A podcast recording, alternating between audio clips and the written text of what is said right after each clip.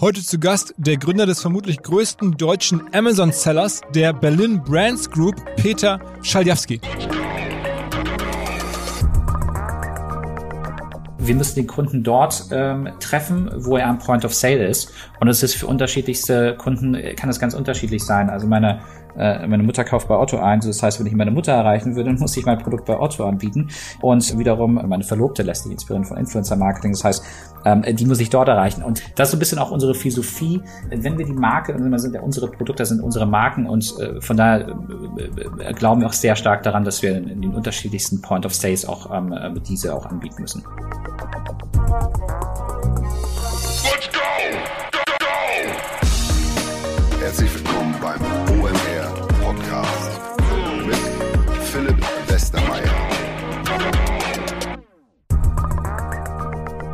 Hinweis auf unseren Partner TaxDo, T-A-X-D-O-O, die Compliance-Plattform für die digitale Wirtschaft. Was heißt das genau? Sie helfen euch vor allen Dingen im steuervorbereitenden Bereich, wenn ihr ins Ausland verkauft. Also Beispiel, ihr verkauft über Fulfillment bei Amazon in ganz viele verschiedene Länder, müsst dann in den jeweiligen Ländern natürlich auch Steuern anmelden oder Umsatzsteuervoranmeldung angeben, überhaupt eine Umsatzsteuernummer bekommen.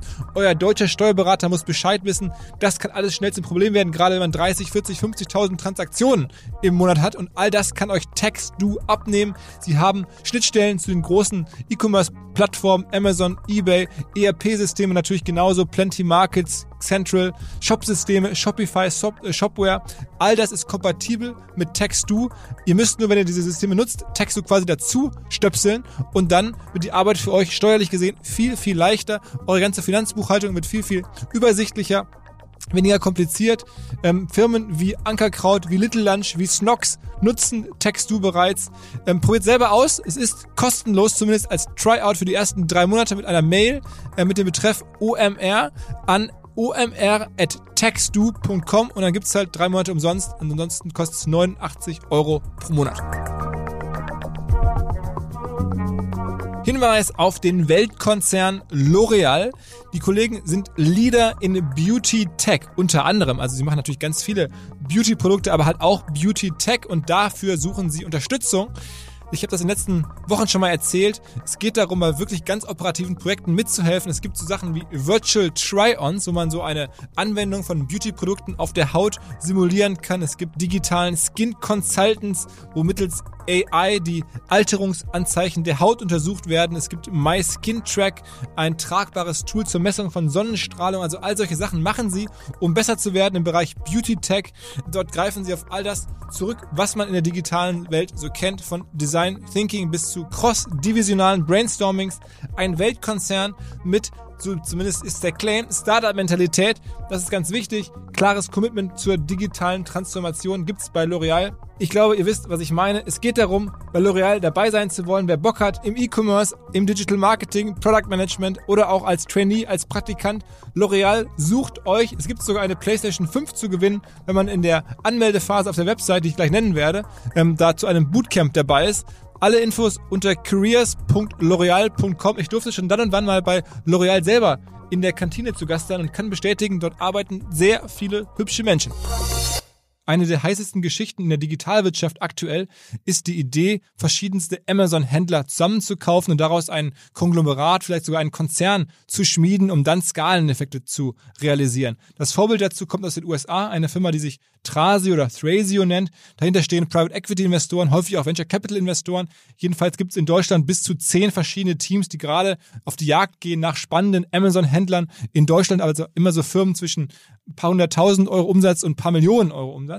Und da das Thema so groß ist und das gerade so den Markt bewegt, ich glaube, es gibt wahrscheinlich keinen Amazon-Händler, der noch nicht angesprochen wurde in den letzten Tagen oder Wochen oder Monaten, wollte ich es mit jemandem besprechen, der sich mit dem Thema gut auskennt. Und es gibt wahrscheinlich keinen, der sich besser auskennt als der Peter. Der hat nämlich selber so ein bisschen wunderkindartig ähm, eine Firma aufgebaut, die hieß früher Schalltech nach seinem Nachnamen, heißt heute Berlin Brands Group und er ist damit selber einer der größten Amazon-Händler geworden in Deutschland und mittlerweile auch, wie er mir erzählt hat im Podcast, Aufkäufer, möchte selber auch den Markt ein bisschen konsolidieren und glaubt dort anderen kleineren Händlern helfen zu können, eine noch größere Story schreiben zu können als ohnehin schon. Allein die Geschichte von ähm, der Berlin Brands Group ist ziemlich unglaublich, wie der Peter das da hochgezogen hat.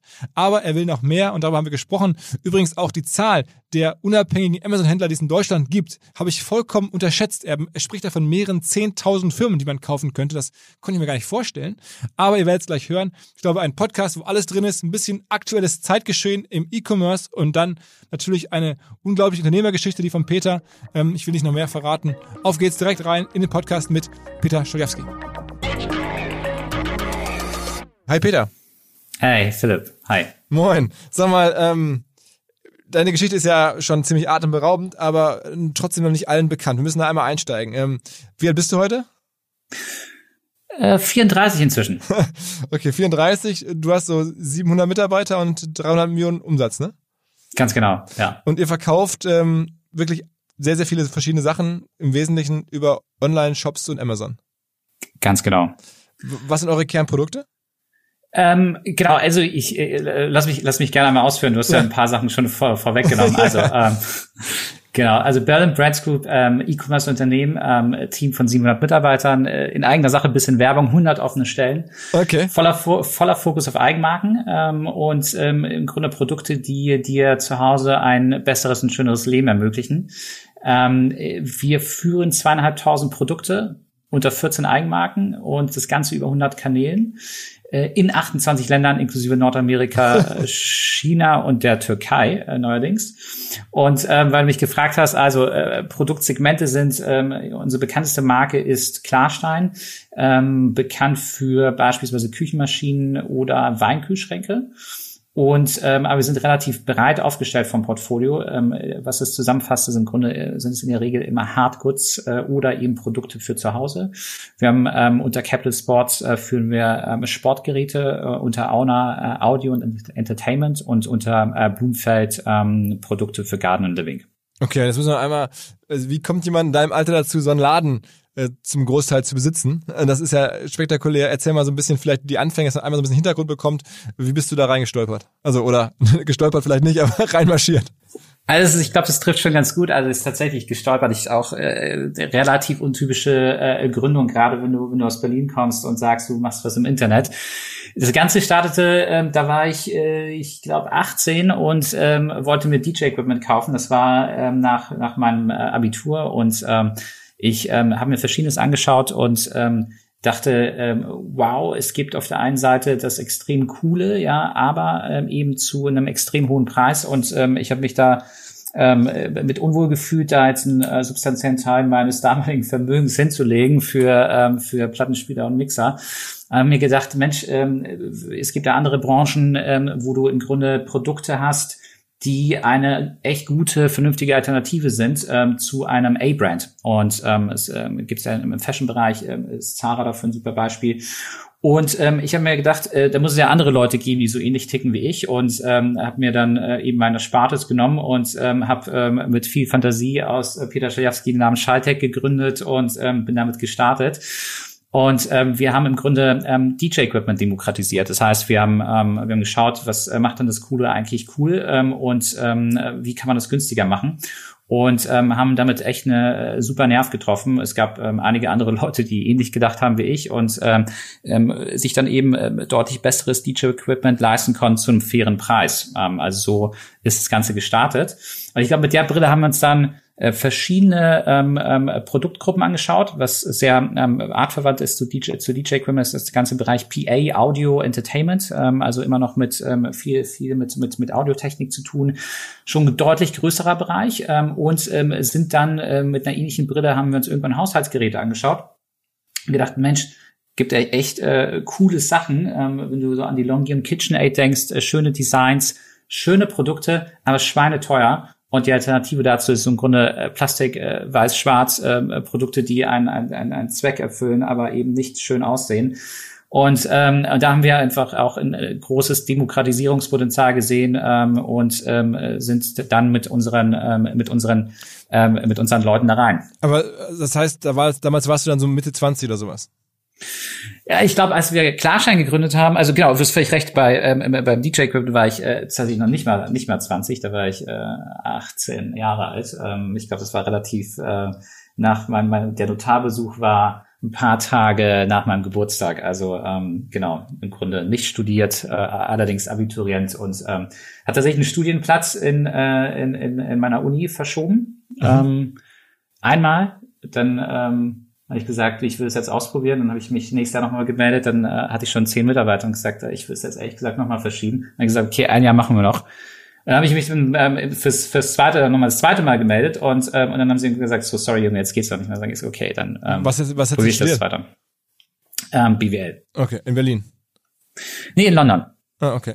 Okay. Genau, das war so ein bisschen der, der, ich sag mal, der Traum meiner Eltern, dass ich im Ausland studiere und äh, ich habe mich gefreut, dass ich in Berlin bleiben konnte. Und du bist ja auch einer der wenigen Gründer in Berlin, der auch Berliner ist, offensichtlich. Äh, genau, also ich würde mich auch als Berliner bezeichnen. Ich meine, ich bin äh, hier aufgewachsen, in der Ukraine geboren, äh, allerdings mit vier hergekommen. Also von daher äh, auf jeden Fall, ich fühle mich total als Berliner. Mhm. Und dann hast du so in deinen Zwanzigern ähm, das Ding dann entwickelt von, von äh, DJ-Zubehör, also oder 18, 19 DJ-Zubehör und dann immer weiter in andere Haushaltsgeräte hinein. Das ging dann so über zehn Jahre und im Wesentlichen über Amazon. Ähm, genau, ich, ich, ich glaube Amazon, der Amazon Marketplace, ich glaube das erste Mal mit Produkt auf Amazon verkauft 2007, 2008. Ähm, das heißt, ähm, unser mein erstes Produkt damals habe ich tatsächlich auf eBay verkauft eBay war damals so richtig on vogue. Ähm, das war ähm, äh, damals so die, die ganz heißen Zeiten von eBay. Ähm, und wir haben allerdings auch sehr, sehr früh auf, ähm, auf eigene Kanäle gesetzt ähm, und ähm, haben dort ähm, auch stark, ähm, stark auch unsere Lernkurve von Anfang an äh, mitgenommen. Ähm, aber also eigene Kanäle genau. heißt eigene Shops. Also ihr habt eigene Shops. Eigene Shops, genau. Und das Ganze also ich meine, ich verstehe sozusagen, dass man als junger ähm, Berliner da sozusagen die Marktplätze befüllen kann und das Ganze digital steuern kann und Marketing und sowas alles, aber du musst ja auch da jetzt sehr komplexe äh, Produkte irgendwo fertigen lassen. Ich hatte vor kurzem ähm, die Menschen von Snox hier, ähm, die, die das wirklich im Sockenbereich machen. Da kann ich es mir auch noch ein bisschen eher vorstellen, weil ja Socken ein relativ einfaches Produkt sind, die machen mittlerweile auch viel mehr. Aber du hast ja sofort sehr komplizierte technische Sachen auch gemacht. Ist das vom Sourcing her, wo hast du das Zeug herbekommen? Äh, ja, du hast recht. Die, die Sachen, ich glaube auch ähm, offen gesprochen, nichts ist komplizierter als äh, DJ-Equipment. Ähm, stell dir vor, du hast, ein, äh, du hast eben so, ein, so einen Controller, da hast du Software drin, du hast äh, den Crossfader und äh, wenn du DJs kennst im privaten Umfeld, dann weißt du, wie nörgelig die sagen können, und sie sagen, der Widerstand vom Crossfader passt nicht und äh, das Ganze muss irgendwie Spritzwasser geschützt sein, falls da mal ein Glas auskippt. Also ich glaube, äh, wir haben uns schon so ein, so ein sehr, sehr, sehr, sehr schwieriges Feld auch innerhalb von Electronics oder elektronischen Produkten ausgesucht und haben dort im Grunde unsere Learnings genommen ähm, und ähm, es war dann für uns auch deutlich einfacher, das dann auf, ähm, ich sag mal in Anführungsstrichen, simplere Produkte anzuwenden, wenn du das vergleichst mit einem äh, Toaster oder mit einer Küchenmaschine, dann hast du ein Rührwerk äh, und äh, im Grunde ein paar wenige, also ein paar Knöpfe nur und ein Drehregler. Ähm, und ähm, ja, von daher war das äh, für uns ähm, ähm, ehrlich gesagt an der Stelle ein Segen, da durchlaufen zu sein im, im DJ-Bereich. Ich glaube. Aber auch alles, alles in China gefertigt. Ähm, genau, also ähm, das ähm, ganz genau. Also ich glaube, wir haben ja das, also nicht nicht komplett alles, aber der Großteil der Produkte wird in in China gefertigt. Das heißt, du bist dann auch ähnlicher Fall wie bei Snox, du bist dann darüber geflogen mit, weiß nicht, 23 oder so und hast dann da äh, so chinesischen Produzenten erklärt, was sie bauen sollen. Ja, tatsächlich das erste Mal bin ich mit 18 nach China geflogen. Ähm, und ich sah ähm, äh, damals ehrlich gesagt nicht aus wie 18, sondern eher wie 14. Ähm, und ähm, und ähm, äh, habe dann eben ähm, genau die chinesischen Lieferanten getroffen und ähm, die fanden es ganz sympathisch. Die sehen ja auch alle immer 10, 15 Jahre jünger aus als ich. Also von daher, ich habe mich wohlgefühlt und ähm, ähm, und ähm, ähm und das war äh, das war ähm, im Grunde alles direkt nach China. Das war uns ganz wichtig. Es war mir damals ganz wichtig, direkt an die Quelle ran äh, zu gehen, um ähm, auch ähm, von der Quelle her auch Einfluss nehmen zu können auf die Details und die Verpackung etc. des Produkts. Und sind das immer noch dieselben oder hat sich das über die Jahre stark geändert oder ist es immer noch sind es andere Länder geworden? Ähm, also ich glaube, das hat sich eher noch noch stärker konzentriert auf China ähm, und ähm, ähm es sind ähm, also wir haben wir haben sehr langjährige Beziehungen mit den Lieferanten. Also wir haben äh, zum Beispiel unser allererster Lieferant, mit dem arbeiten wir immer noch zusammen.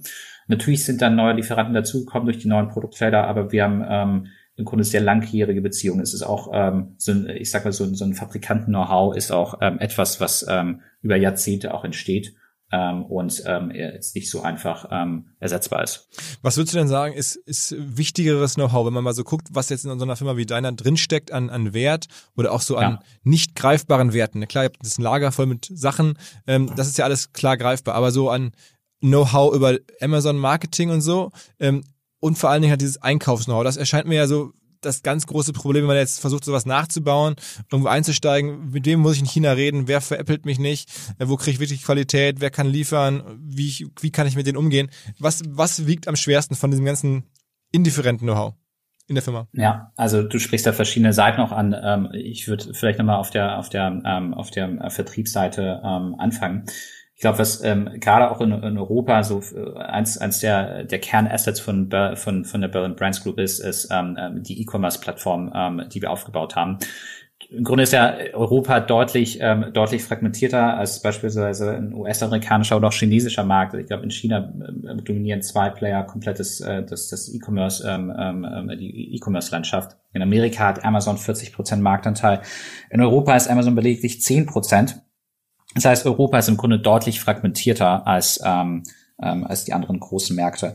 Und ähm, ähm, deswegen musst du eigentlich als Direct-to-Consumer-Marke in Europa auch ähm, auf der einen Seite eine sehr starke eigene ähm, Shop-Plattform haben, auf der anderen Seite aber auch, ähm, wenn du eigene Marken und eigene Produkte verkaufst, auch die unterschiedlichen Channels bespielen können. Und ähm, deswegen ähm, haben wir bei uns auch über 100 Kanäle, die wir bespielen und die wir managen. Und ich glaube, da kommt natürlich eine große Komplexität äh, mit einher, ähm, äh, die, die, ähm, die wir mit der Zeit auch ähm, sehr gut beherrschen können.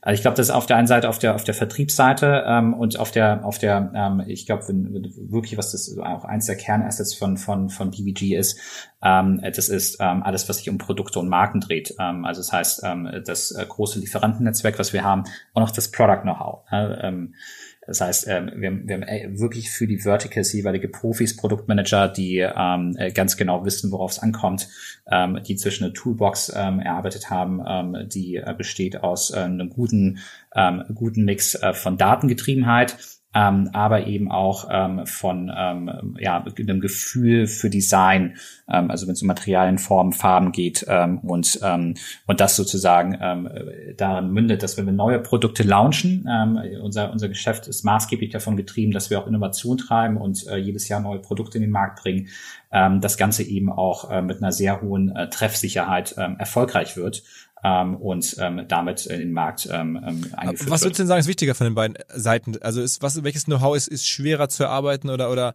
sagen wir mal noch noch wertschöpfender?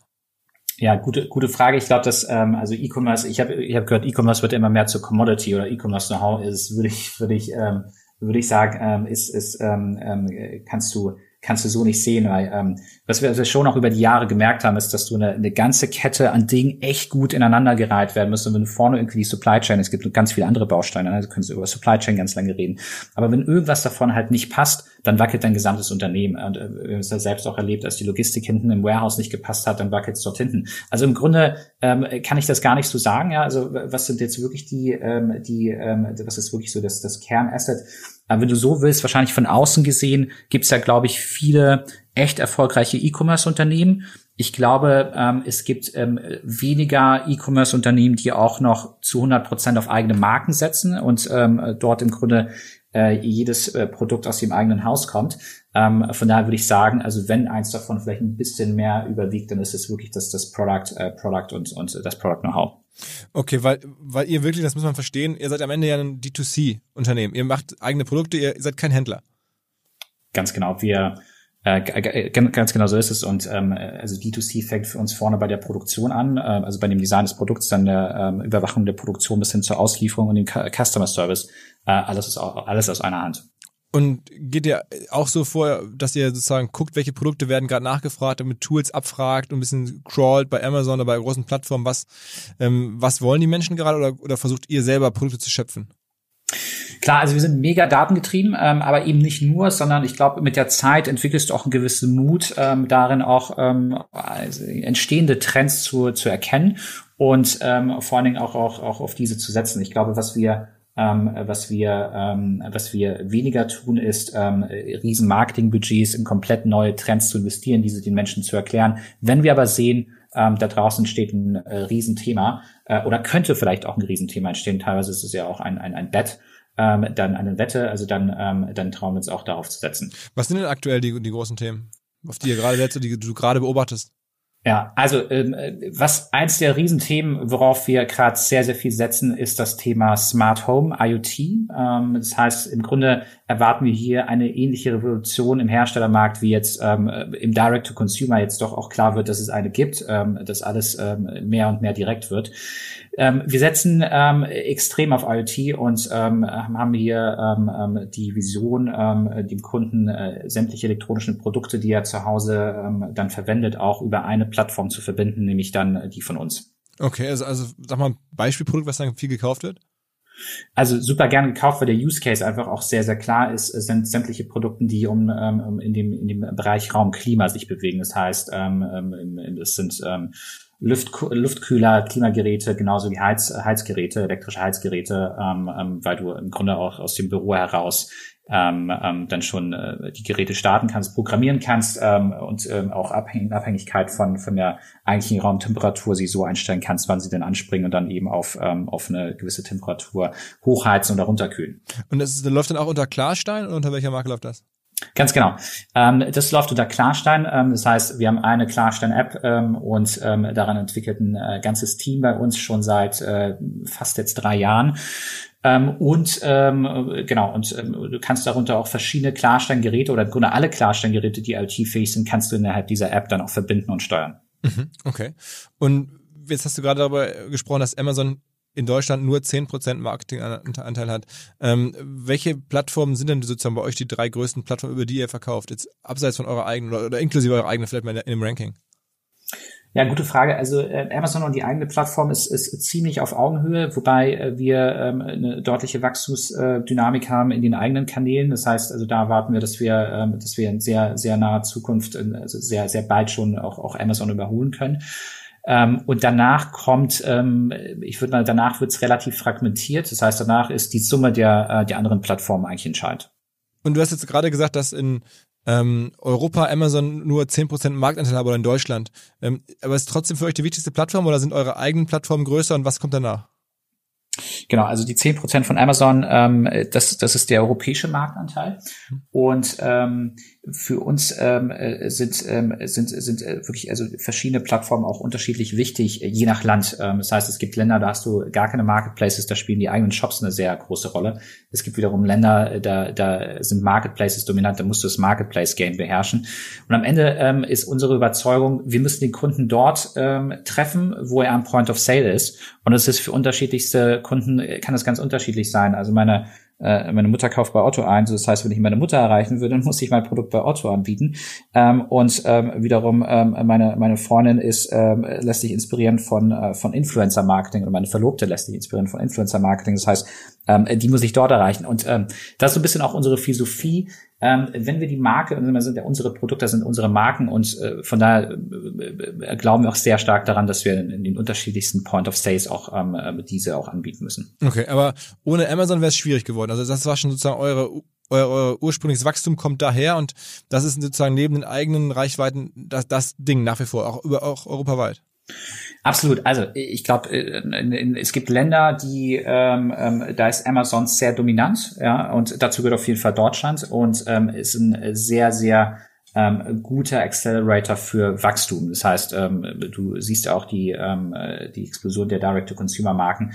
Ähm, viele davon starten auf Amazon, äh, weil die ähm, Eintrittsbarrieren auch relativ gering sind. Ähm, und ähm, du kannst dort auch mit relativ wenig ich sag mal, auch Fokus auf Brand, sondern mit, mit einer starken Datengetriebenheit und Produktfokussierung auch ziemlich erfolgreich sein. Mit der Zeit wird es aber auch immer wichtiger, dass du auch abseits von Amazon die Kunden erreichst. Mhm, mhm.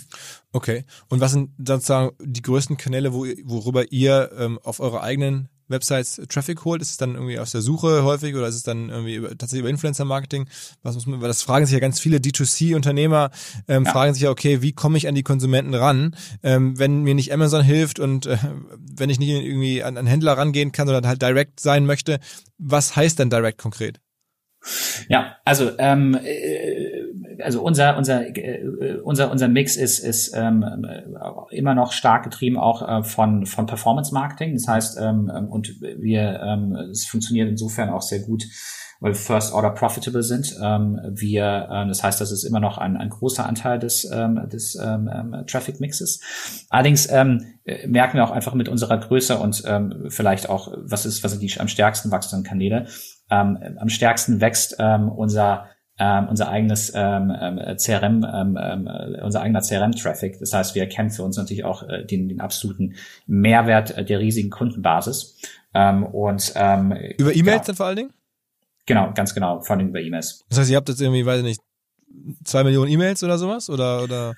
Ja, das ist schon siebenstellig, ganz genau. Und ähm, genau, und äh, über über 70 Shops, äh, natürlich brauchst du einen riesen Automatisierungsgrad, um das, um das zu beherrschen. Ähm, aber das, das brauchen wir eh in jedem, äh, für jeden unserer, äh, unserer ähm, ja, Playfields. Das heißt, du würdest sagen, ähm, CM ist für euch dann auch ein richtig, richtig großer Wachstumstreiber geworden.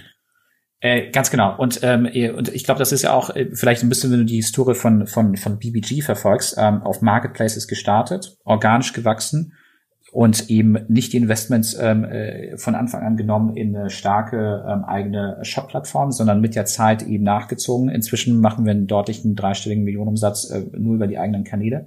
Da haben wir natürlich entsprechend jetzt die Teams und ähm, auch das ähm, verstehen auch das Spiel, was nötig ist ähm, für einen klassischen E-Commercer, der eben jetzt nur über eigene, wie, wie wenn er nur über eigene Kanäle ähm, aktiv wäre. Und, und das spielen wir jetzt. Und da, da ist natürlich CRM ein ganz, ganz entscheidender, entscheidender Weg, um auch ähm, deine, deine Bestandskundenbasis auch zu heben und ähm, dadurch eben auch mehr vorne investieren zu können für neue Kunden. Glaubst du, dass man so bis zu einem Drittel seines Umsatzes über CM schaffen kann? Ich glaube, das hängt super stark von der Produktgruppe ab. Ja, also ich glaube, ähm, wahrscheinlich jetzt Produkte mit mit einem höheren Repurchase-Anteil ähm, machen, da, da schaffst du es ähm, auf jeden Fall. Ähm, aber es hängt auch stark vom Produktmix ab. Also wir sehen auch große Unterschiede von ähm, innerhalb der Kategorien und Marken, die wir, die wir haben. Mhm. mhm. Aber ein Drittel ist realistisch oder ist sogar die Hälfte realistisch so über CM? Ähm, also ich muss dir ganz ehrlich sagen, ähm, würde ich hier, würde ich, würde mich da ungern aus dem Fenster lehnen, weil ich da bei uns auch nicht der, der, der absolute ähm, Marketing-Experte bin, auch die, die Benchmarks auf dem Kanal nicht, nicht so genau kann. Aber wenn du da mehr Details hast, dann lad gerne den Thomas Stanzer an, das ist unser CMO und ähm, der, der ist da der Experte. Aber ist ja wichtig, weil ich meine, das sind ja auch so, so Benchmarks, wo sich wahrscheinlich viele Hörer fragen, okay, was schaffe ich denn an Umsätzen über CRM und ähm, versus was muss ich halt immer ausgeben, um die Kunden neu einzukaufen. Ne? Und das ist ja, ja, selbst wenn man auf der ersten Transaktion profitabel ist, ist es ja trotzdem teuer. Also es ist ja, ja. Dann immer noch weniger profitabel als mit CRM. Das ist ja perfekt. Also dann so, so kriegt man halt so ein, so ein Handelsgeschäft dann dann ans, also was Handelsgeschäft nicht, aber so ein Produktgeschäft mit kleineren Margen möglicherweise ans Laufen. Ja. Ihr, ihr, richtet euch ja jetzt irgendwie auch an die an die Breite der Bevölkerung. Ich habe ein Zitat von dir gelesen, du sagst, ihr wollt eher Sarah sein als jetzt irgendwie Gucci offensichtlich. Ganz genau, ganz genau. Ja, ähm, also vielleicht mal zum, zum CRM-Thema. Ich glaube, es hängt hart von, von deinem Produktmix ab. Ähm, ich glaube, wenn du, ähm, also auch zum Thema ähm, Weinkühlschränke, also wie häufig kaufst du einen Weinkühlschrank? Das heißt, wenn du jetzt sagst, okay, also das, das kaufst du einmal und dann, dann wollen wir natürlich auch durch die Breite unseres Sortiments auch, ähm, je breiter es wird, desto mehr ähm, Kaufgelegenheit gibt es dann für, für, für, für einen weiteren Kauf ähm, wollen wir natürlich die Kunden auch immer wieder ähm, bei, zu uns gewinnen. Und ähm, deswegen ist, ist immer die Portfolioerweiterung für uns ein substanzieller Teil, auch äh, der in die Strategie einzahlt. Hinweis auf einen Partner von uns, der am Rande des Schwarzwalds sitzt mit über 100 Mitarbeitern. Die Rede ist von Sefdesk, S-E-V Desk, der Buchhaltungssoftware, insbesondere relevant vielleicht für die, die dieses Jahr überlegen, sich selbstständig zu machen, die eine kleinere Firma haben, ein Startup also als, oder als One-Man-Show unterwegs sind ähm, und keinen Bock mehr haben ähm, auf den ganzen Papierkram, auf Stress mit Rechnungen, da kann Safdesk helfen, also SEV Desk. Ähm, was, kann die, was kann die Firma, was kann die Software? Automatische Belegerfassung, intuitive und schnelle Angebots- und Rechnungserstellung, integriertes Online-Banking, Schnittstellen ähm, zu Steuerberater und Finanzamt übersichtliche Kundenverwaltung, Echtzeit, Steuerschätzung, alles made in Germany. Wer das sechs Monate lang kostenlos ausprobieren möchte, der kann das tun. Alle Infos safdesk.de slash umr. Was ist denn das, das, das einzelne Produkt, was du jetzt, seit du das ganze Business betreibst, also in den letzten, weiß ich nicht, zwölf Jahren, 13 Jahren, wie, wie, wie viel sind es jetzt? 15 Jahre wahrscheinlich noch länger, ne? 15, genau. 15, was ja. hast denn du am häufigsten, also welches einzelne Item hast du am häufigsten verkauft? Also sehr gute Frage. Ich kann es dir aus dem Kopf nicht sagen. Ich würde vermuten, dass unsere Küchenmaschinen ganz weit vorne sind. Ähm, Genau, also wir haben, ähm, äh, es war auch eine, eins, eins der Flagship-Products von Klarstein, ähm, ähm haben wir unsere Küchenmaschine Klarstein Bella Rossa, äh, schöne rote ähm, äh, klassische Küchenmaschine. Was kostet ähm, die? Kannst du äh, 89 oder 99 Euro, also unter 100 Euro. Also okay. ist die die kritische Schwelle. Genau. Würdest du sagen, dass da gerade auch so ein Paradigmenwechsel stattfindet oder dass ihr versucht zu beweisen zumindest, dass man Brands aufbauen kann am Ende über Performance Marketing und CRM und nicht über klassische Brandbuilding Marketingkanäle?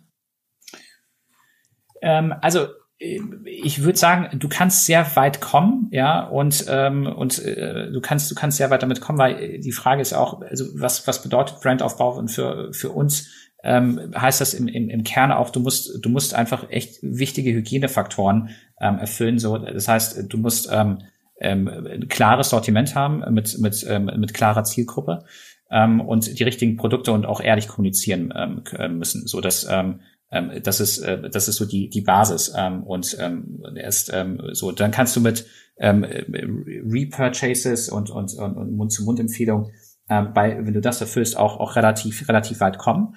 Ähm, und ähm, im Grunde musst du ich glaube also wir, wir sprechen da von den Hygienefaktoren so. Und ob du dann noch on top ähm, äh, ich sag mal jetzt auch ähm, Brand äh, äh, Budget draufsetzt und jetzt in, in wirklich Reichweitenkanäle gehst, also in Upper Funnel, in Upper Funnel Themen reingehst, in, ins Fernsehen reingehst, etc. Ähm, das sind das sind schon Themen. Ähm, ja, gute Frage. Ähm, also wir, wir sind da, äh, wir sind da noch ähm, noch zurückhaltend. Also für uns ist so ein bisschen noch so eine Zündstufe, die wir, die wir uns, ähm, die wir uns offen halten. Ja. Wir haben trotzdem eine, eine in, in, den Bereichen, die uns wichtig sind, eine substanzielle Durchdringung. Ähm, allein dadurch, dass wir präsent sind. Ja, dadurch, dass du uns auf verschiedensten Kanälen immer ähm, upper äh, also immer immer top of shelf sozusagen, also in den vorderen Ladenregalen der digitalen äh, Kanäle. Also heißt ähm, bei Amazon oder bei Google, eure Anzeigen auftauchen. Genau, also Amazon, ähm, äh, genau, Amazon organisch, Google ähm, organisch, aber auch auch Paid ähm, Marketplaces, also wenn du wenn du in verschiedene Marketplaces reingehst und wenn du dann immer wieder ähm, und dann aber auch natürlich auch ähm, ähm, was was natürlich auch nochmal, also wir, wir wir gehen natürlich auch offensiv raus und sagen, hey, vergleicht unsere Produkte, ähm, das heißt, wir haben ähm, ähm, diverse ähm, Top-Rankings in Stiftung Warentest ähm, und also haben dort eine Visibilität ähm, und ähm, und das, das, das in Summe äh, bringt äh, schon auch eine, eine, eine Durchdringung im Markt. Ich glaube trotzdem, dass, dass da noch mehr äh, gehen kann, aber das sind auch, ähm, das sind Themen, die wir, die wir uns, äh, wir auf jeden Fall sagen, äh, das, das, das wird ein Thema, äh, wenn wir es brauchen und wenn wir, äh, wenn wir sagen, okay, das Wachstum äh, geht jetzt aus, aus den bestehenden Kanälen jetzt äh, noch nicht stark genug. Aber also noch macht ihr da nicht viel, also jetzt im TV-Bereich oder ähnliche, weiß nicht, Sponsoring oder solche typischen Brand-Sachen macht ihr noch nicht. Genau, also zumindest in Deutschland machen wir da jetzt noch nicht viel. Wir experimentieren durchaus im Ausland ähm, mhm. mit ähm, in kleineren Märkten und und ähm, äh, nehmen dort unsere Lernkurven. Mhm. Mhm. Okay. Und du hast vor ähm, fünf Jahren dich entschieden, einen Investor mit reinzunehmen in die Firma. Äh, genau. Französische Private Equity Gesellschaft. Adjan heißt die, ne? Genau. Und Adrian. da hattet ihr schon 70 Millionen Euro Umsatz, jetzt habt ihr ähm, 300, also hat gut geklappt. Aber warum? Ja, ähm, also A, weil uns die, äh, das Team von Adrian überzeugt hat, äh, gute, wirklich gutes Team, ähm, auch, auch ähm, und äh, sehr gut zu uns passend. Äh, der rationale Grund war, ähm, wir haben uns bis dahin äh, aus dem unser Working Capital immer immer über Banken finanziert und ähm, der Bedarf wurde, wurde größer mit der Zeit und ähm, es war äh, naheliegend, dass wir gesagt haben, okay, jetzt müssen wir das irgendwo mal absichern und äh, dass das nicht so ganz so wackelig wird. Und äh, deswegen haben wir einen starken Investor an Bord geholt. Also weil ihr auch die, die, die Einkäufe vor, vor, vorab bezahlen müsst äh, oder die Produktentwicklung genau. und alles. Ganz genau. Bis dann ja. Mit, okay. Okay. Ganz genau. Okay, und ähm, dann lass uns mal zu dem Thema der Stunde kommen, was sozusagen neben eurem Wachstum, was ja äh, wirklich beeindruckend ist, aber du beschäftigst dich gerade oder ihr beschäftigt euch gerade noch mit weiterem Wachstum, ihr wollt auch zukaufen, ne? Exakt, ähm, ja, das beschäftigt uns tatsächlich stark, ja. Also wenn man jetzt eure Website anguckt, das, deswegen komme ich auch nochmal besonders drauf, da ist jetzt so, eine, so ein Bereich, ähm, wo man sehen kann, was passiert, wenn man an euch verkauft, dann hat man möglicherweise hinterher eine Yacht und ein tolles Leben. Also ihr macht das sehr offensiv, ähm, sozusagen versucht da die Leute zu, zu, zu begeistern, dass sie euch ihre, ihre Handels- oder ihre Produktfirmen im Wesentlichen im Amazon-Bereich verkaufen.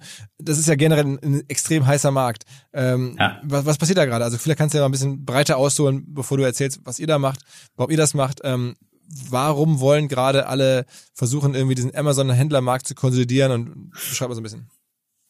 Ja, also ähm, ich glaube, dass äh, wenn du wenn du wenn du wenn du selbst mit ähm, äh, Amazon-Händlern, aber auch Online-Shop-Betreibern ähm, sprichst, die ähm, irgendwie gestartet sind und einfach eine, ähm, so häufig ist ja die Entstehungsgeschichte sehr, sehr ähnlich wie die von, von, äh, von der Bell Brands Group. Ähm, du äh, hast eine Produktidee, du, du gehst damit los, du findest einen Lieferanten, der das macht und äh, dann gehst du im Markt und, ähm, und du merkst, da gibt es einen riesen Ansturm, sondern merkst du irgendwann, oh, du kümmerst dich um, um ziemlich vieles. Ähm, aber eben nicht mehr um Produkte, sondern ähm, du kümmerst dich darum, dass ähm, dein Amazon-Account offen bleibt, äh, dass du äh, äh die Konkurrenz hier vom Haus hältst, äh, vom, vom Hals hältst, dass du ähm, deine Supply Chain im Griff hast und Finanzierung klappt und so weiter und so fort.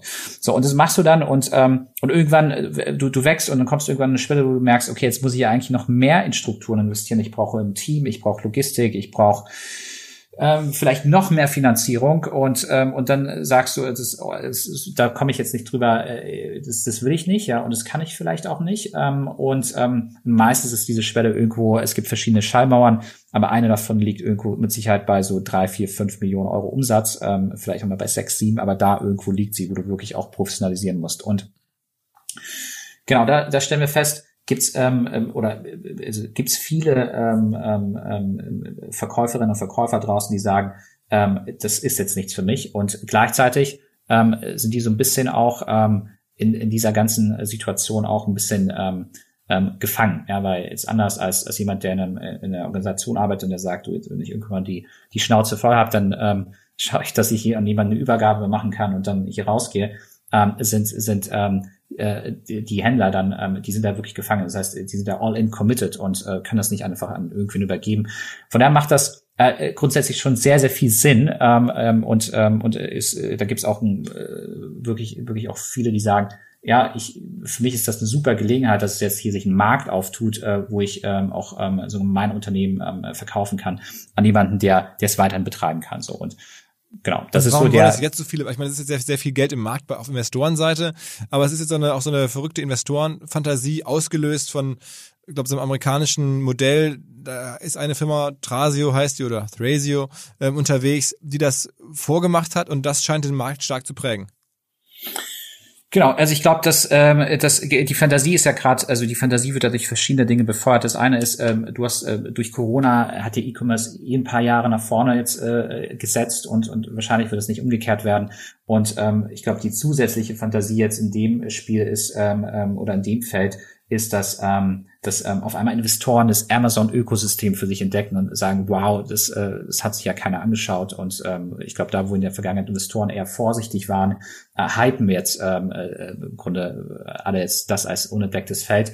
Und ähm, ähm, ich glaube, für uns macht das, warum macht das eigentlich für uns auch und auch für die Gründer Sinn? Weil äh, ich glaube, wir haben, wir haben eine E-Commerce-Plattform jetzt über 28 Länder, 100 Kanäle, wo wir sagen, die öffnen wir jetzt und onboarden weitere Marken ähm, und, ähm, und heben dadurch Synergien. Wir haben ja ähm, jetzt Mitte Dezember unseren ersten ersten Deal announced ähm, und ähm, ähm, haben ähm, mit der Marke Sleepwise ähm, Bettwäsche. Ähm, Bettwäsche, ganz genau, auch aus Hamburg. Mhm.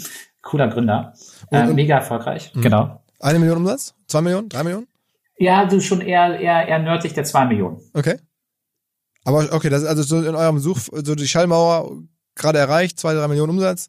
Ähm, und dann, also so ein Best Case für euch. So jemand wollt ihr finden, ähm, der sagt, okay, äh, jetzt reicht's mir, jetzt bin ich da, aber jetzt freue ich mich über die Stützung von äh, in dem Falle Berlin Brands Group.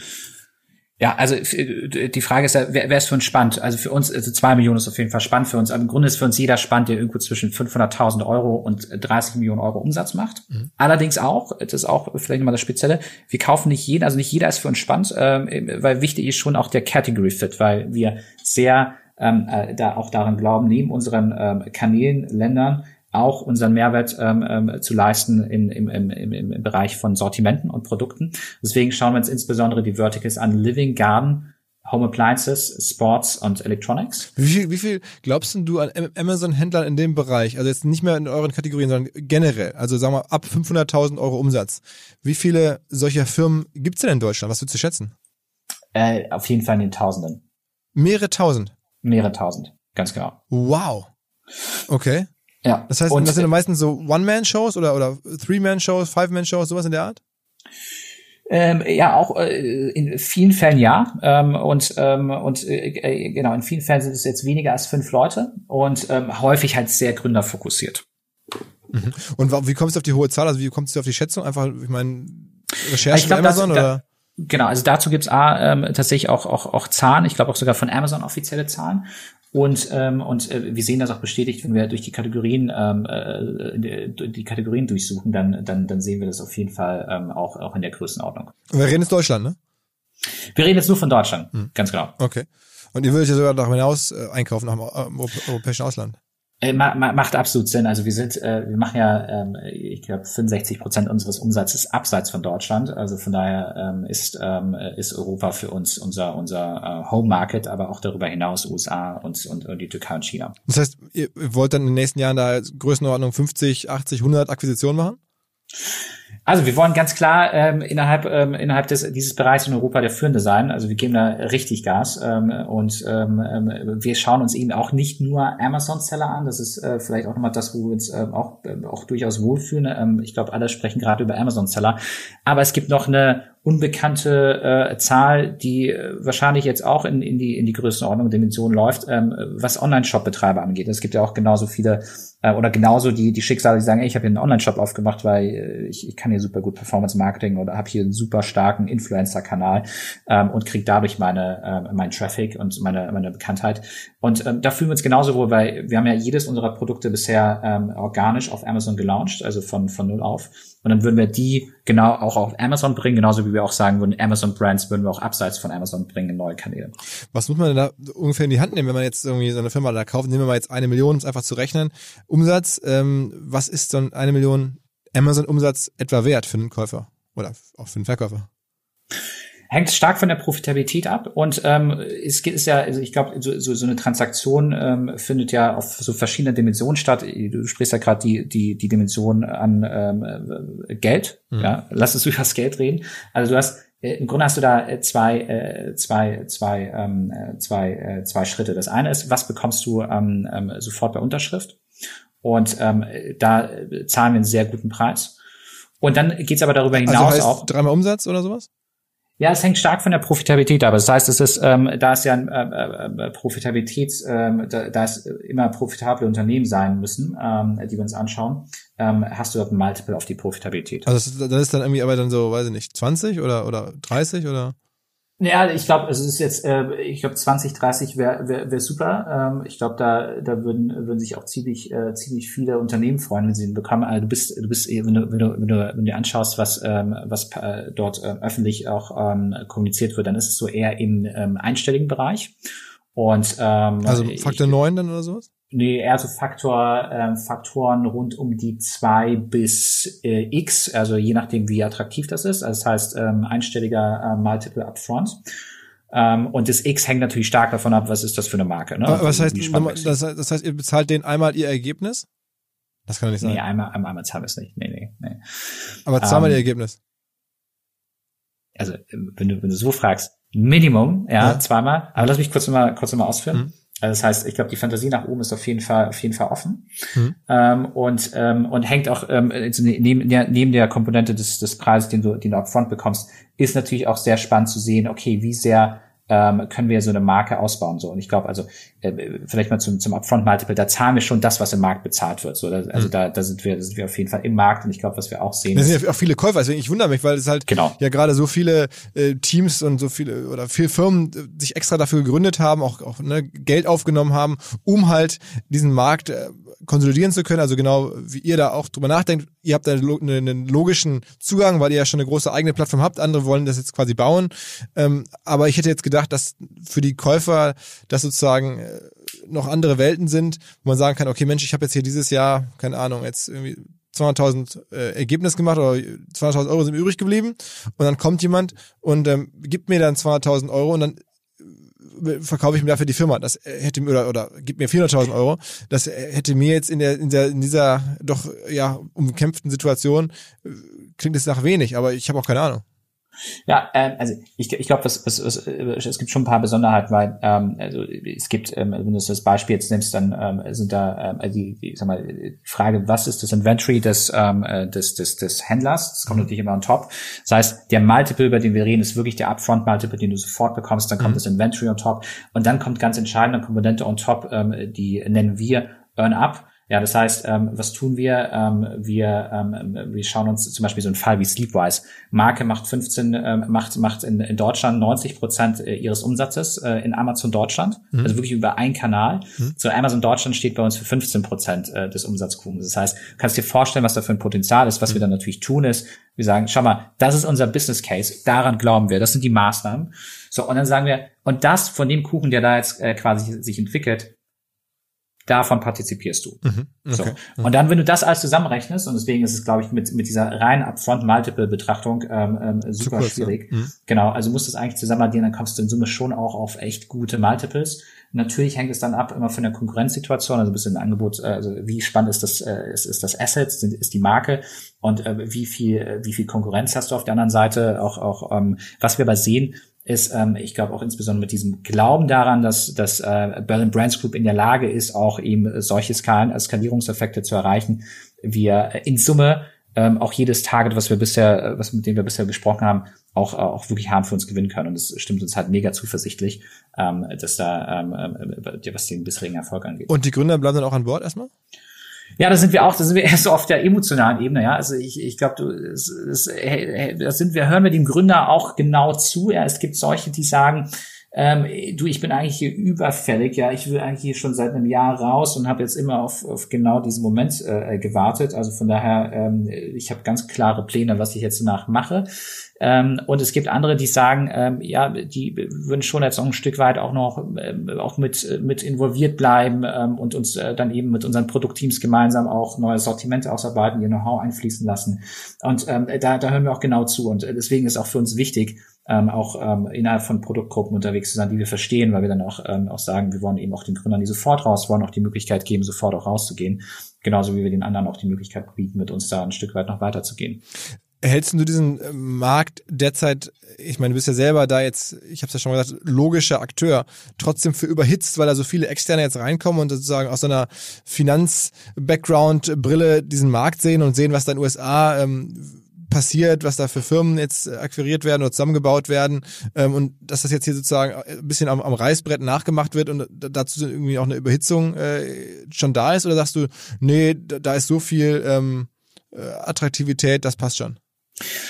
Äh, ich finde, also ich habe Respekt vor jedem Team, was sich ähm, da aufstellt und sagt, ähm, wir, wir, wir gehen damit und wir, wir spielen damit, weil ähm, wir aus eigener Erfahrung sagen können, ähm, wie steinig der Weg ist, bis du da mal eine, eine wirklich funktionierende E-Commerce-Plattform europäisch oder global aufgebaut hast und was da auf dem Weg alles schieflaufen kann. Und ähm, von daher, auf der einen Seite ähm, äh, halten wir den Markt äh, durchaus für, für, für groß, ja, und ähm, auf der anderen Seite auch die, ähm, die Teams, die wir sehen, auch auch auch auch für, für eine spannende Konstellation ähm, und ähm, es wird es wird spannend bleiben. Also ich ähm, würde jetzt ähm, schwer zu sagen. Ich kenne jetzt nicht jedes Team, was da draußen ist. Ähm, Aber es sind ja der Legende nach in Deutschland irgendwie 10, 15 verschiedene Firmen, die Ähnliches probieren, also ähnlich versuchen jetzt gerade Händler einzukaufen, ne? Ja, ähm, mag sein. Ich kenne, ähm, ich kenne, ich kenne ähm, auch ähm, die. Ähm, äh, du hast, äh, ich kenne, ich kenne auch einige der Teams. Ich glaube, was, was du schon siehst, die Teams, die jetzt unterwegs sind, sind ähm, im Kern finanzgetrieben. Ja, das heißt, ähm, also äh, haben, haben jetzt ähm, natürlich auch noch ähm, noch nicht den Mehrwert, den sie mit, mitbringen können zum zum skalieren. Ich glaube, innerhalb dieser Teams wird es auch, ähm, wäre meine These, ich glaube, es wird, ähm, also auch wenn du, ich, man hört immer Procter Gamble als Beispiel, ich glaube, wenn du Procter Gamble anschaust, dann haben die auch eine gewisse Fokussierung in gewissen Verticals. Und ähm, ich, ich vermute auch, also meine These wäre, dass das auch mit der Zeit passieren wird in, in, in diesem Markt. Das heißt, dass es, ähm, dass Companies auch erkennen werden, äh, Konsolidierer auch erkennen werden, ähm, dass ähm, eben eine ähm, ein, ein starkes Produkt-Know-how ähm, ähm, eben auch ein ähm, relevanter Faktor zum Erfolg sein das heißt, Man kann nicht einfach wahllos irgendwelche Shops einkaufen, man muss gucken, dass die irgendwie in ein Segment reinpassen. Äh, ich, ich fände es super schwierig. Ich, ich würde mir jetzt sehr schwer tun, zum Beispiel, wenn unsere Teams sich jetzt mit Nutrition und, und Fast Fashion und, und, und Dingen, Dingen beschäftigen, die du dir ins Gesicht schmierst, ähm, dann, ähm, dann, also ich glaube, das, das, ähm, das stelle ich mir schon von der Organisation sehr, sehr herausfordernd vor. Gerade wenn du irgendwann auch ähm, so eine Marke ja weiter betreiben musst. Natürlich wollen alle Evergreen Products haben, die äh, Lebenszyklen von zehn Jahren plus haben. Aber du hast halt immer in jedem Markt hast du eine gewisse Innovation. Du musst irgendwann nachlegen, du musst, äh, du musst dich einfach mit den Sortimenten und Produkten beschäftigen können. Deswegen glaube ich, dass es dort eine Spezialisierung innerhalb der Teams geben wird und, ähm, und ähm, schätze den Markt jetzt auch als ähm, wirklich relativ, also mit den Tausenden an, möglichen Sellern alleine in Deutschland relativ groß ein. Und, und wo glaubst du, kannst du am meisten dann Wert hebeln, wenn du die Firma übernommen hast? Also eher im Einkauf oder eher, dass du den so, beim Performance-Marketing sind sie ja vielleicht auch schon ganz gut. Ähm, oder, oder was kannst du sozusagen, wo kannst du sozusagen den, den, den Preis wieder rausverdienen am Ende, einfach gefragt? Ja, ähm, also an, an verschiedenen Stellen. Also wir schauen uns wirklich diese drei Dimensionen ein. Ähm, ähm, also ich glaube, auf der einen Seite natürlich hast du hast du Cost, Cost Synergies, also hast Kostensynergien, ähm, wo du einfach effizienter. Ähm, ähm ich ich glaube, wir importieren nächstes Jahr um die 10.000 äh, 10.000 Toy an, an Containern aus aus Asien äh, die meisten äh, haben dann ein paar Container. Toy, Toy heißt Tonnen? Äh, nee, Toy heißt im Grunde das 20 Fuß Container. Also ah, okay. ähm, genau. Und ähm, äh, so, und das heißt natürlich, äh, wenn wir da jetzt nochmal 20 on top legen, dann, dann bekommen die den Preis von den 10.000. Mhm. Und, ähm, und ich glaube, da, da gibt es viele Skaleneffekte auch auf der Logistikseite, auch also auf der Versandlogistikseite, in, in der Warehouse-Seite, ähm, wo, ähm, wo wir ähm, Kostensynergien durch unsere Plattform heben. Auf der anderen Seite, was natürlich besonders spannend ist für uns, äh, ist, ähm, was haben, was sehen wir für ein Potenzial in der Marke oder in, den, in dem Produktsegment. So, und ähm, da gucken wir in drei Dimensionen. Internationalisierungspotenzial, das heißt, in wie vielen Ländern ist jemand aktiv, wie, in wie vielen Ländern können wir jemanden bringen. Da gibt es teilweise auch lokale Beschränkungen, nicht jedes Produkt darf oder kann in jedes Land. Ähm, das schauen wir uns genau an, dann schauen wir uns an, welche Kanäle werden wie, wie bespielt, wie viel Potenzial gibt es dort und dann schauen wir uns das die zweite Dimension, die dritte Dimension ist die Produktdimension. Was glauben wir, können wir noch aus dem bestehenden Sortiment an Erweiterung rausholen? Das heißt, was könnte ein Sortiment in zwei, drei Jahren denn sein? Und das in der Summe ist dann sozusagen unsere, unsere Betrachtungsweise von, ähm, von einer Marke. Das heißt, jemand wie jetzt Sleepwise, die Firma, die jetzt hier gerade in Hamburg übernommen habt, die, nehmen wir mal an, die machen jetzt so drei Millionen Euro Umsatz. In euren internen Kalkulationen macht die dann in fünf Jahren eher so 25 Millionen Umsatz. Also wäre schön, wenn dieser Case so aussehen würde. Kann ich dir tatsächlich für Sleepwise gerade nicht sagen, aber, aber, so äh, auf jeden, aber auf jeden Fall äh, erwarten wir, dass der Marke wächst. Wir sind da auch durchaus konservativer von den äh, von den von den Erwartungshaltungen, aber ähm, wenn sie dann 25 Millionen Euro Umsatz macht, freuen wir uns total. Es muss ja irgendwie also ihr müsst ja entweder sehr viel kaufen oder die müssen sehr schnell wachsen, damit sich das für euch irgendwie lohnt, weil ihr habt jetzt ja selber schon 300 Millionen Euro Umsatz, das heißt eine Million mehr oder zwei Millionen mehr macht den Braten jetzt ja nicht mehr fetter sozusagen. Ähm, es muss ja schon irgendwie richtig jetzt auch am Fließband gekauft werden, wenn man sich, wenn ich mir das überlege. Das äh, stimmt total. Und ähm, also wir, wir, wir haben beides vor. Also das heißt, sowohl wachsen lassen als auch, als auch am, am Fließband kaufen. Hast du die M&A-Abteilung jetzt, die sozusagen jede, jede, jede Woche da 10, 15 Deals anguckt? Ah, absolut. Also äh, teilweise, teilweise schauen wir uns, äh, teilweise schauen wir uns mehr an, aber es kommt dann äh, eben weniger in Frage. Ähm, aber, aber, aber absolut, ich glaube, das ist natürlich, wenn du, wenn du dir anschaust, was, was äh, Berlin Brands Group hat und, äh, und sich eben jetzt oder hatte und sich jetzt in den letzten Monaten aufgebaut hat, dann haben wir uns primär natürlich im M&A-Bereich ähm, verstärkt, haben dann inzwischen tatsächlich eine, eine eigene Abteilung mit, mit echt guten, äh, schnellen äh, und auch äh, fleißig arbeitenden Leuten aufgestellt ähm, und ähm, schauen uns da unglaublich viele Deals an. Mhm. Und sag mal, schafft ihr das alles aus eigenem Kapital? Also ich meine, kommt da demnächst nochmal bei euch selber auch nochmal ein Investor dazu möglicherweise? Macht sich sowas auch Sinn, nochmal dafür extra Mittel aufzunehmen oder stimmt das alles aus eurem eigenen Cashflow am Ende?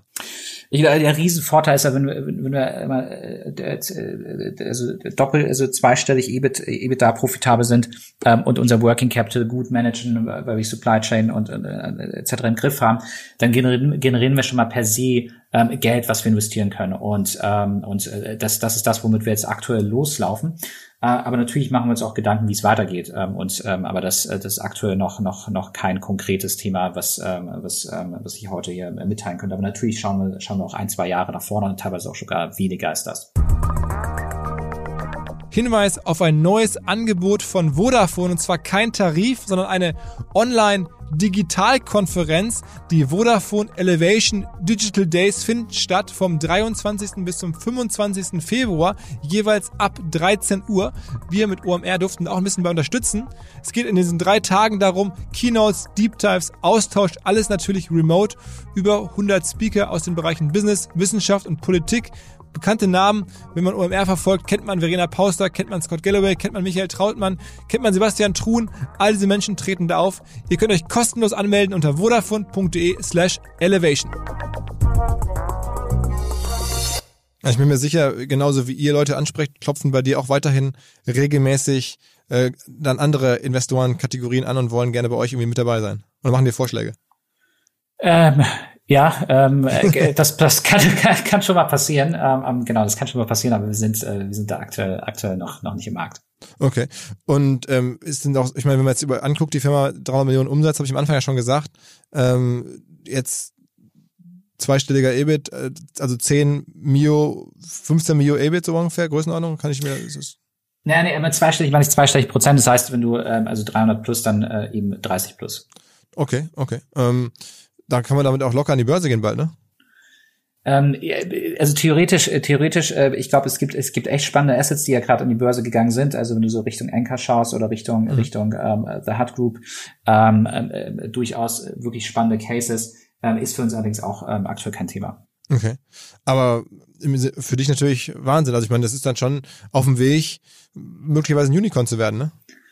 Ähm, ja, äh, da, danke, danke. Freut mich natürlich auch immer so, das äh, so von der von der Expertenperspektive zu hören. Ähm, ich, also das ist das ist wiederum sehr nett von dir. Ich bin da, du merkst an meinen naiven Fragen. Ich bin da jetzt ja. auch kein Experte für diesen Bereich, aber wenn ich jetzt höre das Wachstum und das Ergebnis und die Perspektive und die Hitze im Markt, dann würde ich schon sagen, okay, äh, das wird sich da irgendwann einsortieren können. Ja, äh, die Hitze im Max ist auf jeden Fall groß ähm, und äh, ich glaube, wir sind da auch, äh, ich, äh, wir haben noch ein paar Diamanten, die da hitzeresistent sind ähm, im Team. Ähm, und ähm, aber ich, ich, wir fokussieren uns gerade im Kern äh, tatsächlich auf, auf, auf unsere, unsere Strategie und weniger ähm, auf, auf, ähm, auf ähm, sagen wir, die Kapitalmarktseite. Aber äh, das wäre jetzt nicht überraschend, wenn jetzt irgendwie demnächst, ich weiß nicht, das Handelsblatt aufmache nächsten Sommer und dann lese ich irgendwie nächstes Unicorn äh, Berlin, Berlin Brands Group. Also, das würde mich auf jeden Fall freuen, wenn, wenn, wenn, wenn, wenn das passiert, ja, und, und dann, äh, dann äh, melde ich gern bei mir dann, dann äh, machen wir nochmal neu. Aber es ist ein weiter Weg. Ich meine, du musst ja übersehen, du hast es noch gar nicht so lange her, da hast du irgendwie, zumindest gibt's die Legende, ähm, in eurem damals im Aufbau befindlichen Lager in Camp Lindford habt ihr ein großes Zentrallager gebaut, da hast du dann mehrere Wochen drin geschlafen und übernachtet sogar. Ja, also genau, ich, ich glaube, also geschlafen habe ich tatsächlich äh, in der Regel im Hotel nebenan, ja, also es aber im Grunde kannst du sagen, dass die Schicht um, um sechs Uhr morgens losging, teilweise um fünf und die, die hat sie, die war dann um ein Uhr morgens äh, des nächsten Tages dann, dann wieder zu Ende. Und so lange war äh, nicht nur ich, sondern auch tatsächlich unser Team zu dem Zeitpunkt auch, auch, auch, auch, auch da drin in der Logistik. Es war eine sehr, sehr, ähm, sehr, sehr heikle und, und sehr, sehr prägende Phase auch für die gesamte Mannschaft. Ist es euer größtes Lager? Das ist unser größtes Lager. Es sind 60.000 äh, Quadratmeter mit äh, auch teils automatisierter äh, Logistik, also mit, mit äh, Fördertechnik. Ähm, und äh, inzwischen sind wir aber auf 120.000 Quadratmetern, ähm, haben inzwischen noch eine weitere Logistik eröffnet in Osteuropa und auch noch äh, eine in Deutschland, die, ähm, die uns äh, hilft, über die Logistik hinaus zu skalieren. Gibt es eigentlich ähm, auf der Größenordnung, wie ihr jetzt seid, in Deutschland auch noch viele weitere, ähm, sozusagen Produzenten, Händler mit der, mit der Struktur. Ich meine, am Ende sind ja damals sehr viele Leute losgelaufen. Offensichtlich mehrere tausend in den letzten Jahren und, und machen sowas. Und du bist dann wahrscheinlich einer, der es am allerweitesten geschafft hat. Äh, oder, oder halt einer von drei, vier, fünf anderen. Ähm, ja, äh, also kann ich dir kann ich dir so genau gar nicht sagen, Philipp. Ich glaube, es gibt ähm, echt eine, eine Menge super super guter E-Commerce-Unternehmen in Deutschland. Ich glaube jetzt, wenn es darum geht, ähm, Multi-Channel, äh, Multi-Country, äh, Own Brand, ähm, ähm, E-Commerce europäisch, ähm, gibt's ähm, gibt's ähm, gibt's gibt's einige spannende, ja ähm, durchaus. Ähm, und ich glaube, die ähm, die machen auch die machen einen sehr guten Job. Ähm, aber ich glaube jetzt auch in der Größenordnung ähm, äh, kenne ich jetzt zumindest in Deutschland äh, keinen, ja, auch europäisch. Ähm, da gibt es sicher europäisch oder global welche. Ich glaube, äh, gerade auch äh, aus Asien entstehen jetzt gerade ein paar ein paar echt spannende. Würdest du denn, würdest du denn sagen, sowas aus UK wie The Hut Group ist für euch eine, eine faire Peer Group? Ich glaube, der Hut Group ist schon noch deutlich weiter als wir. Ähm, die sind es auf jeden Fall echt, echt Jahre voraus ähm, und ähm, aber auf jeden Fall eine spannende Inspiration. Wer hat denn dir eigentlich geholfen all den Jahren? Ich meine, wenn man sich überlegt, wo du jetzt da unterwegs bist, ohne Studium, sehr spät erst ein Investor, ist das alles irgendwie sehr, einfach Learning by Doing oder, oder gab es irgendwelche Leute, die dich da irgendwie gecoacht haben oder so? Also ich glaube, wir haben, äh, also die, ich glaube, ich glaub, die, die, das, das geht nicht ohne Leute, die dich, äh, die dir dann zur Seite stehen und dir sagen, du, Peter, da äh, gehst jetzt aber in die falsche Richtung und äh, dann auch entsprechend, ähm, aber auch wirklich auch das, das Verhältnis, dass, dass, äh, dass, dass es auch gesagt wird. Ich glaube, also ich, ich hatte in meiner Zeit äh, immer, immer spannende Leute um mich herum. Ich glaube, wir haben ein hervorragendes Team. Ich glaube, das entspricht so ein bisschen auch der Komplexität des Geschäftsmodells. Unser, unser Top-Team äh, besteht aus, ähm, aus acht Leuten. Also normalerweise kennt man ein Top-Team aus drei oder vier Leuten. Ähm, wir haben wirklich ein Top-Team, was, was, was besteht aus acht Leuten, was, was ähm, ähm, super miteinander funktioniert und ähm, als auch in diesem Jahr ein Wachstum von 50 Prozent plus eben auch geschultert hat, ähm, wo sich ähm, unser Co-Founder Dominik und ich im Kern um M&A mal drei Monate gekümmert haben im Weihnachtsgeschäft und wir heute hier ähm, äh, in einer doch auch heißen Zeit hier unseren Podcast ganz gemütlich äh, äh führen können. also das wäre ohne Team nicht gegangen und natürlich natürlich lernst du von denen eine Menge. Ne? Ich glaube, jeder hat so seine bringt seine Stärken mit und und äh, sind mega komplementär von unserem Setup, ähm, was was manchmal auch echt äh, echt anstrengend ist, aber aber am Ende für die Sache immer extrem gut ist und auch ähm, wir auch gelernt haben, damit sehr gut umzugehen und das auch zu schätzen. Mhm. So und da da lerne ich eine Menge. Mhm. Okay, okay. Ähm, wie viele Jahre seid ihr jetzt vorangekommen in diesem Jahr, in diesem mega E-Commerce-Jahr? Also war das jetzt ein Sprung von, von drei Jahren für euch oder von fünf Jahren?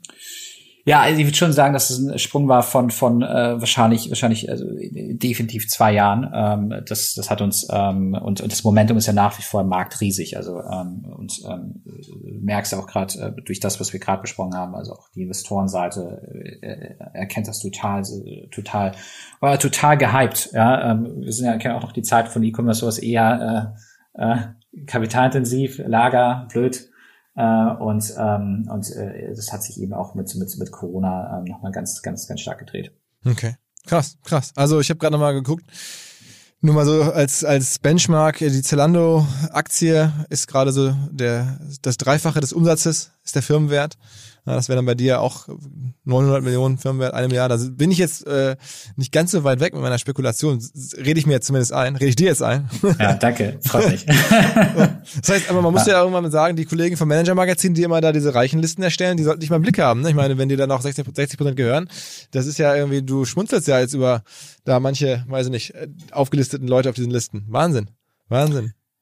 Ähm, ja, ich, ich glaube, auch da müssen wir, müssen wir immer, immer natürlich ganz, ganz stark aufpassen. Ich glaube, sowas kann sich ja immer sehr schnell drehen und das haben wir selbst erlebt äh, mit unserer Logistik. Äh, auch ähm, ich, äh, natürlich, natürlich lernst du als Unternehmer daraus. Ähm, aber ich glaube, es ist ganz wichtig, dass wir da auch ähm, äh, eben auch ähm, sehr stark auch äh, unsere Disziplin auch behalten und, und eben dort auch, ähm, auch unsere Bescheidenheit, die wir als Organisation haben und ähm, und ähm, aber ich freue mich natürlich über deinen Vergleich und äh, damit Zalando und äh, dem, dem Dreier Umsatzmultiple. Was machst du selber Investments irgendwie oder bist du komplett auf die Firma fokussiert? Äh, tatsächlich, ich habe ähm, also es gibt es gibt ein paar wenige Sachen, die ich äh, die ich mache ähm, und ähm, habe ähm, jetzt auch ähm, immer wieder spannende, spannende, spannende Anfragen von Gründern und ähm, ähm es, ich, ich, ich, ich finde das Ökosystem an sich an sich klasse. Ich, ich finde es immer immer dann auch klasse, wenn ich irgendwo einen Beitrag ähm, leisten kann. Also insbesondere wenn es um irgendwo äh, Direct-to-Consumer-Marken geht oder um Produkte. Also dann ähm, fühle ich mich immer besonders wohl mit Hardware natürlich, ähm, aber auch auch auch teils mit Software. Aber das ist schon eher eher selektiv und und immer dann, äh, wenn ich das Gefühl habe, das ist einfach ein guter, irgendwelche nennenswerten Sachen, also irgendwelche Firmen, die man kennen könnte oder irgendwas, was du sagst, das ist jetzt irgendwie mal ein Investment, das der Rede wert ist? Ja, hoffentlich wird irgendwas davon mal nennenswert, aber ich würde mal sagen, im Moment, im Moment, im Moment noch äh, eher so im Stealth-Mode äh, und äh, aber vielleicht hoffentlich dann noch mal ein, ein, ein Grund irgendwann noch mal äh, so einen Podcast zu führen. Okay, okay. Und letzte Frage: Hast du zum Abschluss, weil wir jetzt so viel über D2C reden, einen einen großen Tipp, wo du sagst, Mensch, wenn ich jetzt irgendwie heute eine D2C-Brand aufbauen würde oder auch ehrlicherweise, wenn ich jetzt eine große Brand wäre Parfum verkaufen würde, keine Ahnung, ähm, äh, Küchenartikel, klassischer Hersteller von Küchenartikeln, ähm, was würdest du denn empfehlen? Also was können die von dir lernen? Ähm, also sind ja, ich glaube, ganz unterschiedliche ähm, ähm, Zielgruppen, die du gerade ansprichst. Entweder Bewusst, der, der ja. Klasse, ja, also ich glaube, ich glaube, ich würde mich eher wohler fühlen mit dem mit dem ähm, mit dem Tipp ähm, äh, in, in die Richtung der äh, der Leute, die die eher gerade noch was starten, weil ich glaube, dass die ja die komplette Flexibilität und Freiheit haben, äh, Dinge so zu gestalten, äh, weil sie, weil sie sich im Grunde noch, ja, also die volle Flexibilität haben, noch von, von nicht existenten Strukturen und das im Grunde vom Scratch her auf, äh, ausbauen können. Ähm, und äh, den würde ich, also den würde ich raten, das hat uns eben auch, ähm, es gefällt uns auch ganz besonders an den Marken, die wir, die wir uns anschauen, dass sie ähm, ein, ähm, einen wirklichen ähm, USP heraus identifizieren. Also das heißt, sich ein Produkt anschauen, ähm, was ein Stück weit auch von ähm, MeToo weggeht, ja, und ähm, ein Alleinstellungsmerkmal hat, ähm, was einen starken, also ein wichtiges Kundenbedürfnis irgendwo ähm, erfüllt und am besten mehrere Kundenbedürfnisse. Ähm, das sind eigentlich die Marken oder die Produkte, die dann ähm, organisch auch äh, einen sehr großen Erfolg äh, erreichen, ohne dass du viel Paid Marketing hinterher schmeißen musst. Also das heißt, äh, immer immer vom Kunden ausdenken, immer schauen, was was was was was gibt's da draußen, äh, wo ist die Nische, äh, die ich jetzt ähm, hier noch erkennen kann ähm, und und eben dort immer konsequent äh, in, in, in, äh, dran arbeiten und, und diese Nische dort finden. Und ähm, teilweise sind Nischen klein, aber daraus kann man super wachsen. Und sagen wir jetzt bei einem Küchengerät ganz konkret, wie hat sich das differenziert? Das ist ja eigentlich die perfekte Frage dazu. Also was, was war da anders als bei anderen Küchengeräten, dass das da geklappt hat? Also zunächst einmal war es natürlich das Timing. Ne? Du bist, äh, wir waren mit Klarstein einer wirklich einer der ersten, die ähm, äh, schöne Küchengeräte zum demokratisierten Preis in den Markt gebracht haben. Ähm, natürlich sind wir damit nicht stehen geblieben, sondern äh, heute ist unser Differenzierungsmerkmal, dass du eben diese Küchengeräte dann auch IoT-fähig betreiben kannst, deine, dein, deine, dein Ökosystem in der App hast, wo du dich mit anderen über Rezepte austauschen kannst und dann auch Rezepte dann auch abspielen kannst, sodass du nicht mehr äh, irgendwelche Regler einstellen musst. Das heißt also, diese, diese, diese Innovation an den Produkten ähm, geht eigentlich eigentlich immer weiter. Mhm. Und dann noch eine allerletzte Frage. Ähm, du bist ja nun sehr nah an Amazon dran. Bist du da auch äh, noch Investor? Oder würdest du das jemandem Empfiehlst du das Freunden oder weiß ich Nachbarn, die auch ja. sagen, Mensch, Börse ist doch gerade so heiß, soll ich ja. auch in Amazon noch rein? Ich glaube, Amazon ist schon sehr teuer gerade. Aber ähm, also du so wirst, ich ich ich habe ich habe ich habe tatsächlich auch Aktien äh, von von Amazon. Ja, also es ist in meinem Portfolio drin. Ähm, und ähm, also natürlich auch sehr teuer. Ich weiß es nicht. Also ich würde mich da jetzt nicht rauswagen, heute heute noch äh, einen Investment-Tipp für Amazon geben zu können. Also also lieber Allegro in Polen. Ähm, Allegro, ich ähm, habe ehrlich gesagt die, die äh, KPIs von Allegro zum, zum äh, also den, den KGV und äh, habe ich gerade nicht vor Augen, aber ähm, ich glaube, dass Allegro in Polen schon eine echte Dominanz hat. Ähm, das wird spannend äh, sein zu sehen, ob ob ob ob's, äh, die auch ähm, behalten kann, ja, wenn auch irgendwann Amazon in immer immer weitere Länder reingeht. Mhm. Ähm, aber ähm, ja, Amazon hat schon ein unglaubliches, ist ein unglaubliches Unternehmen, also auch, äh, auch wirklich immer bewunder, bewundernswert ähm, wie sie dann auch ähm, Initiativenprogramme äh, alles, alles wirklich starten, also mit dem Speed und ähm, immer, immer konsequenter ähm, die Wertschöpfung für sich erschließen. Du, du, du beschwerst dich auch gar nicht über die ganzen chinesischen Händler und so machen die dir keinen Stress?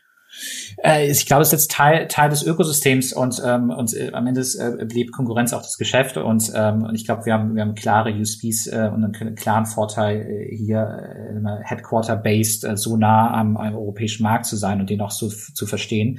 Ähm, also da, da haben wir keine Sorge. Krass, sogar im Elektronikbereich hätte ich gedacht, dass die da alles voll spam, irgendwelche chinesischen Hersteller den halben Preis anbieten und, und dann irgendwie euch da in den Kategorien sozusagen das Geschäft, das Geschäft kaputt machen. Ja, also wenn, wenn genau, also ich glaube, da ist unsere Philosophie sehr klar. Ähm, was sind unsere Alleinstellungsmerkmale? Warum, warum kauft der Kunde bei uns und, und jetzt eben nicht ähm, einer, bei einer No-Name-Marke?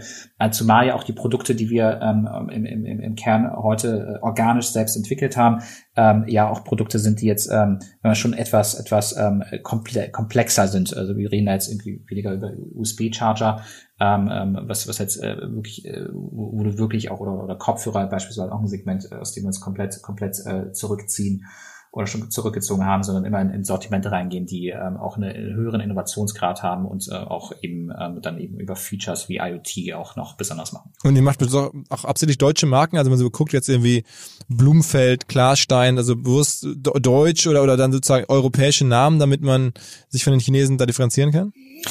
Also wir sind schon, genau, also äh, so, ich, ich weiß gar nicht, ob das so komplett bewusst ist. Capital Sports ist, ist ja, ja aber ja, du hast recht, aber Blumfeld, Blumfeld und Klarstein sind durchaus durchaus äh, Namen mit deutscher Wurzel. Ja, wir, wir finden natürlich ist auch äh, Berlin und es ist ja auch in unserem in unserem Corporate-Namen äh, seit seit äh, jetzt ähm, 2019 ähm, auch mit dem Rebranding auch drin als Berlin Brands Group. Wir finden das, ähm, wir finden das schon immer immer auch, äh, das sehen wir auch, unsere Kunden finden das genauso sympathisch, dass da jetzt ähm, jetzt auch eine Company ist, die, die einfach im Herzen auch äh, Produktentwicklung und, und äh, äh, aus Berlin heraus macht. Ne? Das ist ähm, äh, das ist schon was, was wir dann auch ganz bewusst spielen. Hm. Okay, krass. Peter, ey, was eine Geschichte. Danke, Philipp. Ähm, sehr beeindruckend. Bin gespannt, wie es weitergeht. Äh, ist, also ja, ich, ich hab's auf meiner Liste für sozusagen die ganz großen nächsten Geschichten aus Berlin irgendwie. Ich, ich vermute so ein bisschen, ich hab's im Urin, du machst da irgendwas, da kommt noch irgendwas Größeres. Ähm, drück dir die Daumen. Stay tuned. Super. Alles klar. Ja, Hau danke. Rein. Ja, mach's gut. Hau ciao, ciao. Ciao. So, das war der Amazon Seller Podcast mit Peter. Und jetzt noch ein Aufruf, eine Einladung in eigener Sache. Und zwar wollen wir demnächst eine Stammgastfolge machen mit Lea Kramer, Tarek Müller, Sven Schmidt. Und wir wollen diskutieren, wie ihr die Zukunft seht. Also die Hörer des Podcasts sind eingeladen, entweder eine Mail zu schicken an redaktion.omr.com oder bei LinkedIn unter dem entsprechenden Post bei mir oder bei OMR zu kommentieren und sozusagen Thesen abzugeben oder Fragen zu stellen über den Verlauf des Jahres. Und dann würden wir da die besten, spannendsten, kontroversesten Thesen oder Fragen raussuchen und dann hier im Podcast zu dritt diskutieren. Also ich denke mal, wir werden sicherlich 10, 15 verschiedene Thesen oder Fragen versuchen zu klären. Ähm, bitte haut da was raus, schickt uns eine kurze Mail. Wir würden uns freuen und haben dann Stoff für die nächste Stammgastfolge. Redaktion at omr.com oder bei LinkedIn unter den entsprechenden Posts kommentieren. Zum Schluss der Hinweis auf unsere OMR Academy. Seit einigen Jahren greifen wir hier schon an. Es geht darum, wirklich tief Dinge zu lernen, sei es nun Facebook und Instagram Advertising Fundamentals oder SEA und Google Fundamentals, Digital Marketing Analytics, wie geht das, SEO, E-Mail Marketing, alles bieten wir an. Jeweils zwei bis drei Stunden Lernaufwand pro Woche über zehn Wochen. Danach gibt es ein Zertifikat. Es gibt Kontakte untereinander in der Gruppe natürlich. Es gibt die besten Referenten, die uns eingefallen sind. Wirklich, wir bauen da ein geiles Produkt gemeinsam mit den Kollegen von Headstart Studios. Und wie gesagt, bis zum 8. Januar neuer Special. Alle Kurse kosten nur also schon viel Geld, aber trotzdem nur 999 Euro. Man spart 30 Prozent. Wir glauben, das ist wirklich das Geld wert. Alle Infos omr-academy.de.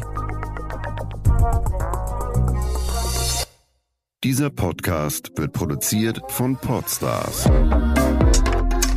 bei OMR.